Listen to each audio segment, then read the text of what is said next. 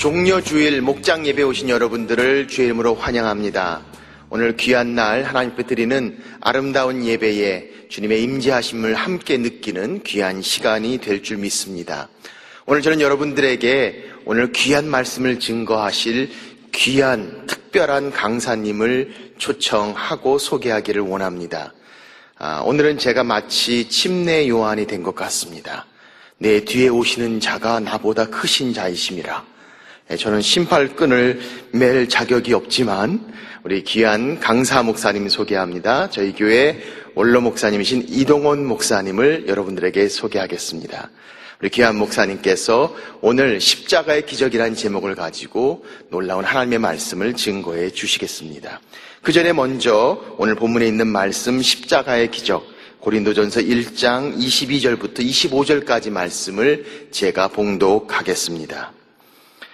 유대인은 표적을 구하고 헬라인은 지혜를 찾으나 우리는 십자가에 못 박힌 그리스도를 전하니 유대인에게는 꺼리끼는 것이요 이방인에게는 미련한 것이로되 오직 부르심은 받은 자들에게는 유대인이나 헬라인이나 그리스도는 하나님의 능력이요 하나님의 지혜니라 하나님의 어리석음이 사람보다 지혜롭고 하나님의 약하심이 사람보다 강하니라 아멘.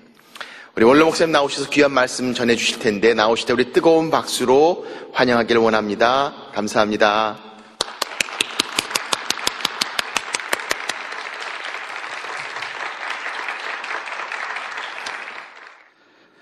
네, 오늘은 어, 순환 주간이 시작되는 종료 주일입니다.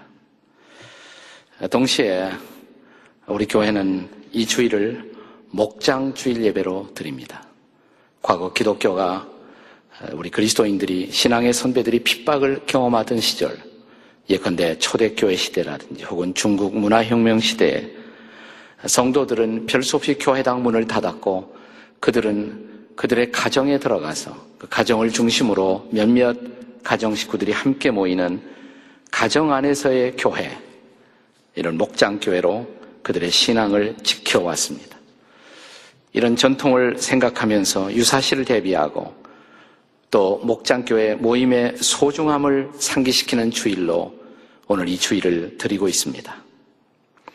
그리고 내일 새벽부터 한 주간 동안은 새벽에 모여 예수 그리스도의 고난받으심의 의미, 십자가를 묵상하는 주간으로 삼고자 합니다. 십자가. 십자가 하면 여러분 어떤 이미지가 떠오르시는지요? 십자가는 로마 시대에 가장 보기 흉한 저주의 형틀이었습니다. 1세기 말부터 로마의 식민지인들을 대상으로 특별히 로마 제국에 대항하는 사람들을 처형하던 도구가 바로 십자가였습니다. 이 십자가형은 십자가 형틀에 못 박힌 사형수가 서서히 근육 경련과 질식 현상으로서 혼수 상태에 빠지며 죽게 되는 아주 잔인한 공개적 처형이었습니다. 이것을 보는 사람들이 너무나 끔찍하여 저 유명한 로마의 철학자 키케로는 십자가라는 단어를 언급하는 것 그 자체도 로마인과 자유인들에게는 합당하지 않다. 이렇게 말할 정도의 흉벌이 바로 십자가였습니다. 그런데 오늘 십자가는 어떤 이미지로 우리에게 다가오고 있습니까? 많은 여인들에게 특별히 크리스찬 자매들에게 이 십자가는 아름다운 장신구로 사용되고 있지 않습니까?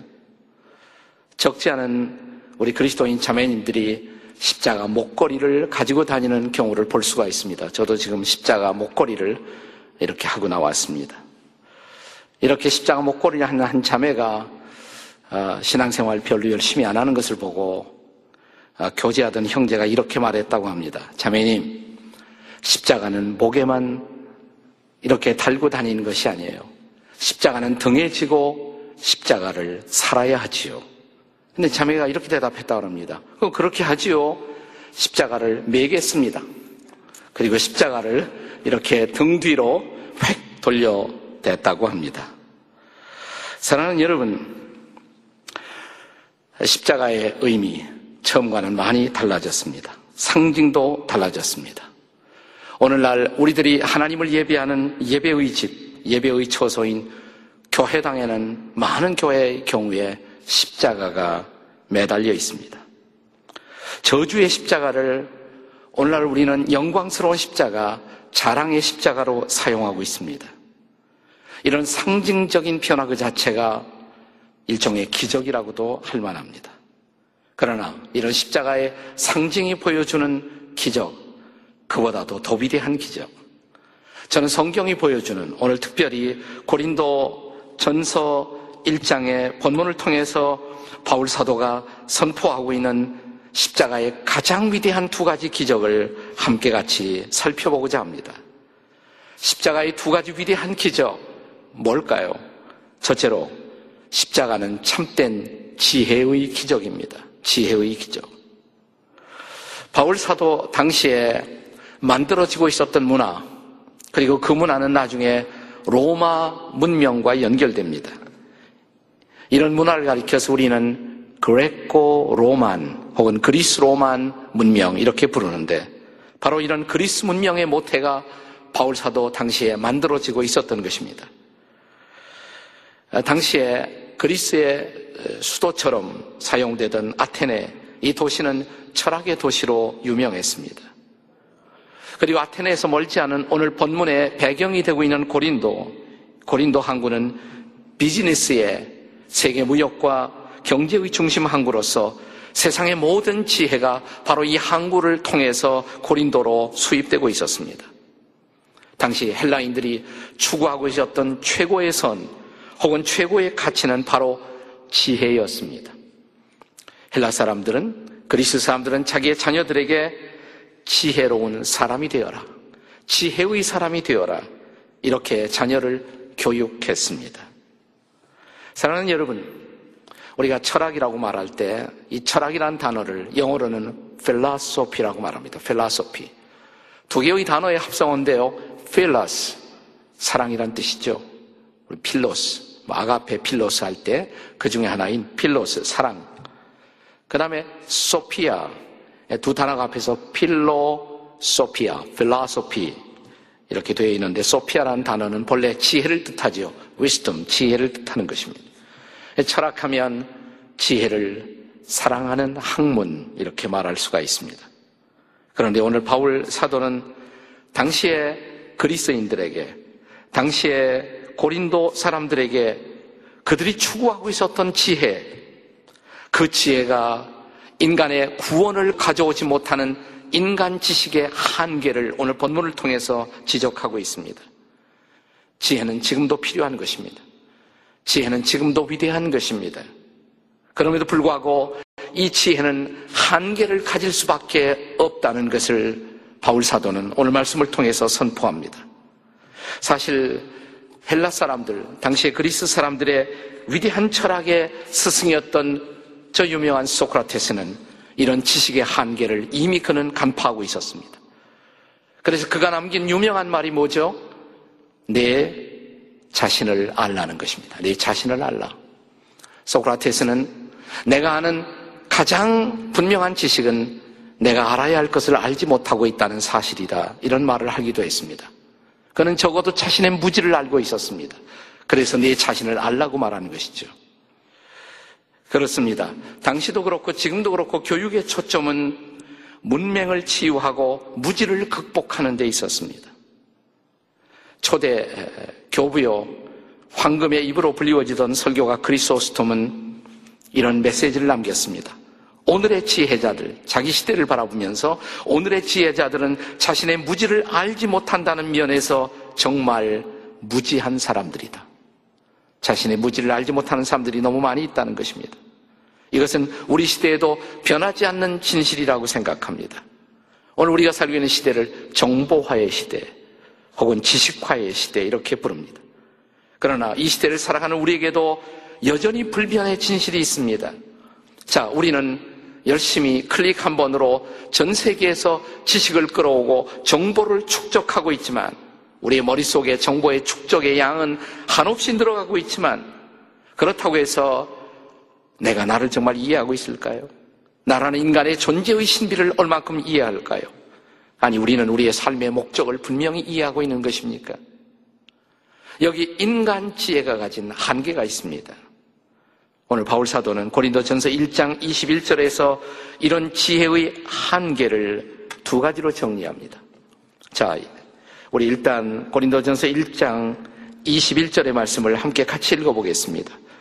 하나님의 지혜에 있어서는 이 세상이 자기 지혜로 하나님을 알지 못함으로 하나님께서 전도에 미련한 것으로 믿는 자들을 구원하시기를 기뻐하셨도다. 인간의 지혜, 인간의 지성이 결코 해결하지 못하는 두 가지가 있다는 것입니다. 첫째, 지혜로 하나님을 이해할 수 없다는 것입니다. 그 엄청나신 하나님, 전능하시고 전지하신 하나님, 그 하나님을 인간의 두뇌로 이해한다는 것은 과거의 철학자 파스칼의 설명을 빌리면 마치 무한대의 태양의 바닷물을 작은 컵에 집어넣으려고 하는 것과 같다는 것입니다. 인간의 지혜로 하나님을 결코 알 수 없습니다. 또 하나 바울은 인간의 지혜로 우리는 결코 구원에 도달할 수가 없다는 것입니다. 여기 지혜의 한계가 있습니다. 그러나 사랑하는 여러분, 우리가 십자가를 깨닫는 순간, 십자가의 복음을 받아들이는 순간, 십자가에서 우리의 죄를 담당하시고 나 위에 죽으시고 사흘 만에 부활하신 그리스도를 받아들이는 그 순간 기적이 일어납니다. 어떤 기적입니까? 하나님을 알아가게 됩니다. 하나님을 아버지라고 부르고 하나님을 나의 주님으로 고백하기 시작합니다. 그리고 내 영혼의 구원의 놀라운 기쁨을 간직하기 시작합니다. 그래서 십자가는 기적입니다. 지혜의 기적입니다. 세상의 어떤 철학도 어떤 종교도 해결하지 못한 구원의 기적. 구원은 결코 인간의 행함에 근거하지 않는다는 사실. 세상의 대부분의 종교가 세상의 모든 도덕이 세상의 모든 철학이 행함을 통해서 인간이 스스로를 구원할 수 있을 것처럼 가르칩니다. 성경은 아니라고 말합니다. 인간의 행함은 필요하지만 인간의 구원을 위해서는 턱없이 부족한 것입니다. 결코 우리의 행함에 의해서 구원은 결정되지 않습니다. 그래서 하나님은 예수 그리스도를 보내시고 우리의 죄를 십자가에서 담당하시고 그리스도께서 죽으시고 부활하신 바로 그분, 그분을 믿는 순간 우리는 죄 사함을 받고 그분의 은혜로 구원을 얻습니다. 믿음으로만 구원을 얻습니다. 세상은 이런 복음을 어리석다고 말합니다. 오늘 본문에도 이방인에게는 미련한 것이에요. 말도 안 되는 소리다. 그런데 바로 이 어리석은 복음이 바로 우리에게 구원을 가져왔다는 사실입니다. 그리고 내 지혜를 내려놓고 이 복음을 받아들이는 순간 하늘의 지혜의 보고가 내게 열려오기 시작합니다. 그리고 나는 하나님의 놀라운 지혜 속에 들어가 인생을 살기 시작합니다. 제가 지나간 목회 40년을 돌이켜보면 제가 한 일 가운데서 부끄러운 모든 일, 그것은 단순히 내 지혜만 의존하고 충동적으로 벌렸던 일들이었습니다. 나 정말 기도하고 하나님의 도움을 구했을 때 그것은 아름다운 결실로 나타났습니다. 이 하늘의 지혜가 필요하지 않습니까? 먼저 십자가 앞에 여러분의 지혜를 내려놓으십시오. 그리고 그리스도를 구주와 주님으로 받아들이십시오. 하늘의 지혜 속에 들어가는 놀라운 삶의 기적이 열릴 줄로 믿습니다. 십자가는 기적입니다. 지혜의 기적입니다. 하나 두 번째로 십자가는 참된 능력의 기적입니다. 그리스도인들이 특별히 아, 헬라 사람들이 과거의 그리스 사람들이 헬라 문명을 만들면서 그 문명을 다음 세대로 전수하고 있었을 바로 그때 인류 문명사의 또 하나의 축이 되는 새로운 문명이 만들어지고 있었습니다. 그리고 그 문명이 전파되고 있었습니다. 그것은 유태인들을 중심으로 한 히브리 문명이라고 할 수가 있습니다. 자, 지금까지 헬라 문명, 헬라 철학을 얘기했습니다. 그리스 철학. 그러나 또 하나의 대조적인 히브리 사람들에 의한 히브리 문명이 만들어지고 있었어요. 자, 당시에 유태인들은 정치적으로는 적어도 그들은 승리자는 아니었습니다. 그들은 로마의 지배를 받고 있었습니다. 그럼에도 불구하고 유태인들은 활발한 상업 활동을 했습니다. 그래서 벌써 1세기에 세계의 모든 중요한 도시에 유대인들은 상권을 장악했습니다. 막강한 자본의 영향력을 발휘하고 있었던 것입니다. 그 당시 유태인들의 최고선, 유대인들이 추구하던 최고의 가치는 바로 능력이었습니다. 어떤 능력이었을까요? 그래서 유대인들은 자기 자손들에게 가르치기를 능력의 사람이 되어라. 그리스인들이라면 헬라 사람들이라면 지혜의 사람이 되어라. 유대인들은 능력의 사람이 되어라.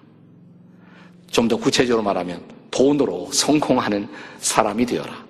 돈이 능력이었습니다. 자본이 능력이었습니다. 만몬이 유대인들에게 능력이었습니다. 돈이 있어야 내 자신을 지킬 수 있어. 유대인들은 자식들에게 그렇게 가르치고 있었습니다.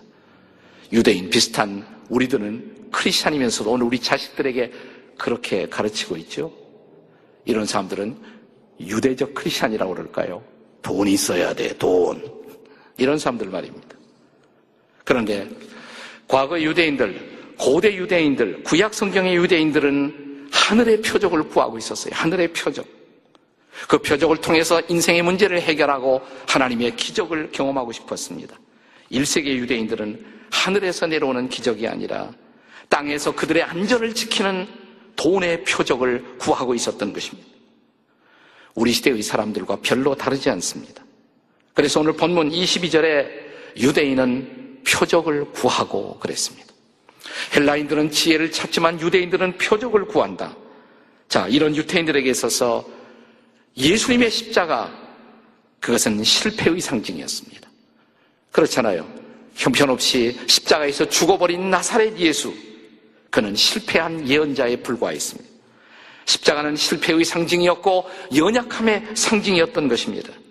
그래서 그들은 1세기의 유대인들은 예수를 거부할 수밖에 없었던 것입니다. 그래서 오늘 본문에도 십자가는 거리끼는 것이었다 이렇게 말합니다. 십자가는 거리끼는 것이라.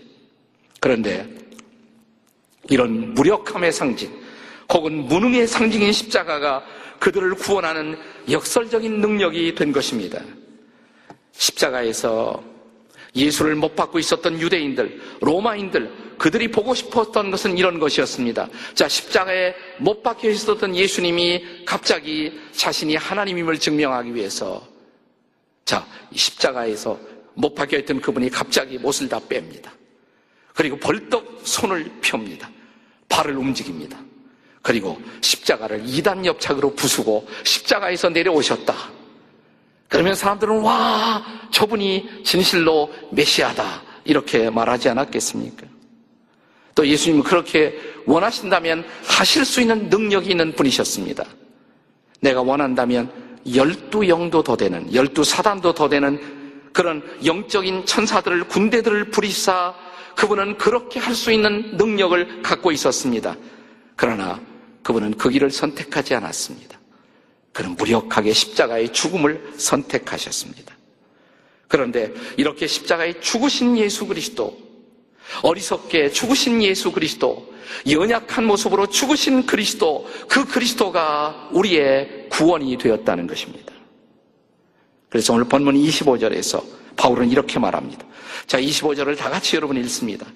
하나님의 어리석음이 사람보다 지혜롭고 하나님의 약하심이 사람보다 강하니라.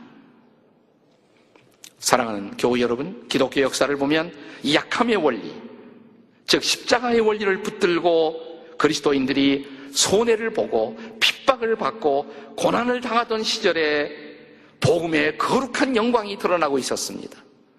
그런데 이상한 일이죠.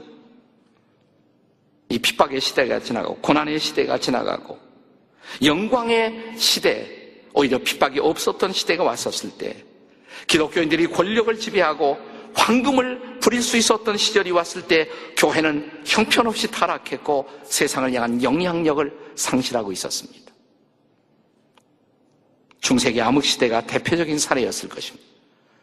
초대교회 시대, 청교도 시대, 고난의 시절에 놀랍게 그리스도인들은 거룩한 영향력을 발휘하고 있었지만 중세기 모든 것을 소유하면서 교회는 오히려 타락하고 있었던 것입니다. 어쩌면 오늘의 한국 교회가 어느 정도 힘을 소유하고 어느 정도 자본을 소유하고 어느 정도 사회를 향한 영향력을 끼치기 시작하면서 오히려 교회는 타락했고 세상을 향한 거룩함을 상실하고 있는 오늘의 모습이 중세기의 모습과 다르지 않습니다. 그래서 오늘 한국교회에게 우리에게 필요한 영성이 있다면 어떤 영성일까요? 그건 십자군의 영성이 아니에요. 십자군의 영성이 아닙니다. 예루살렘을 정복하기 위해서 이슬람을 밟기 위해서 걸어가던 십자군의 영성이 아니라 오히려 예루살렘에서 박해를 받으며 복음 하나 붙들고 쫓겨가던 그런 영성, 이 십자가의 영성. 그때 그리스도인들은 순결했고 그리스도인들은 오히려 세상에 거룩한 영향을 끼쳤고 마침내 세상을 변화시키는 놀라운 능력을 나타낼 수가 있었던 것입니다. 그래서 바울은 고린도서 12장 9절에서 내 능력은 약한 데서 온전하여 진다라고 말합니다. 그래서 나는 나의 약함을 자랑하겠다고 말합니다. 내가 약할 때가 내가 강함이라고 말합니다. 우리의 연약함 때문에 주님을 의존할 수가 있었다면, 그래서 주님이 자신의 모습과 자신의 영광을 드러낼 수가 있었다면 그것이 우리의 진정한 능력의 자리가 아니겠습니까? 저는 언젠가 여러분에게 아리조나에서 선교하던 호피 인디안 부족에게 선교하던 한 한국교회 젊은 선교사님의 이야기를 들려드린 일이 있습니다. 한 번은 단기 선교팀이 왔어요. 그래서 한번 인디안 불락을 다 축호 전도하고 이들을 깡그리 복음화하자 열정을 가지고 전도 전략을 짜고 두 사람 두 사람씩 짝을 지어서 모든 인디안 집을 방문하고 오늘 저녁 교회 나와서 여러분 식사도 같이 하고 집회도 참여하라고 그들은 이제 의기양양하게 집회를 준비하고 기다리고 있었습니다. 근데 별로 오지 않았다는 거예요. 한 네 명 정도 나타났대요. 그것도 밥도 먹으려고. 왜 그럴까? 우리가 열심히 이렇게 전도했는데 그런데 기도회에서 한 젊은이가 형제가 일어나서 이렇게 말했다고 합니다. 나는 오늘 전도하면서 이상한 것을 느꼈다고.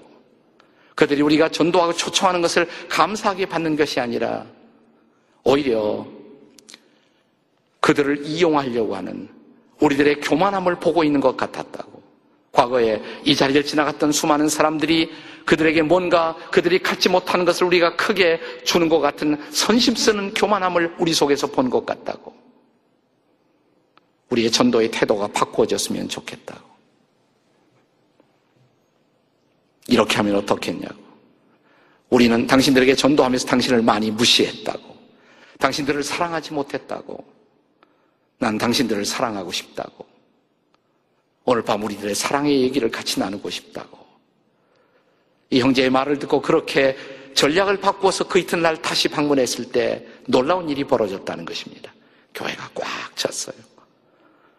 그리고 이 형제가 무릎 꿇어 이러한 고백으로 어, 그 둘째 날 밤 모임이 시작되었다고 합니다. 참 죄송합니다. 우리는 전도한다고 하면서 여러분을 존중하지 못했습니다. 여러분을 사랑하지 못했습니다. 여러분을 무시하는 마음이 있었습니다. 인디안이라고. 죄송합니다. 저희들의 부족함을 회개합니다. 그러나 우리를 사랑하신 주님의 사랑을 나누고 싶습니다. 이 형제가 간증하는 순간 성령의 놀라운 임재가 있었고 그날 밤 작은 부흥이 일어났다는 것입니다. 그렇습니다. 이런 부흥이 오늘 우리 가운데 필요하지 않습니까?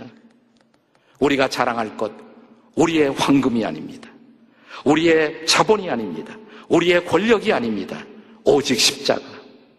십자가에서 우리를 위해 죽으시고 거기서 우리를 향한 조건 없는 사랑을 보여주신 바로 그분.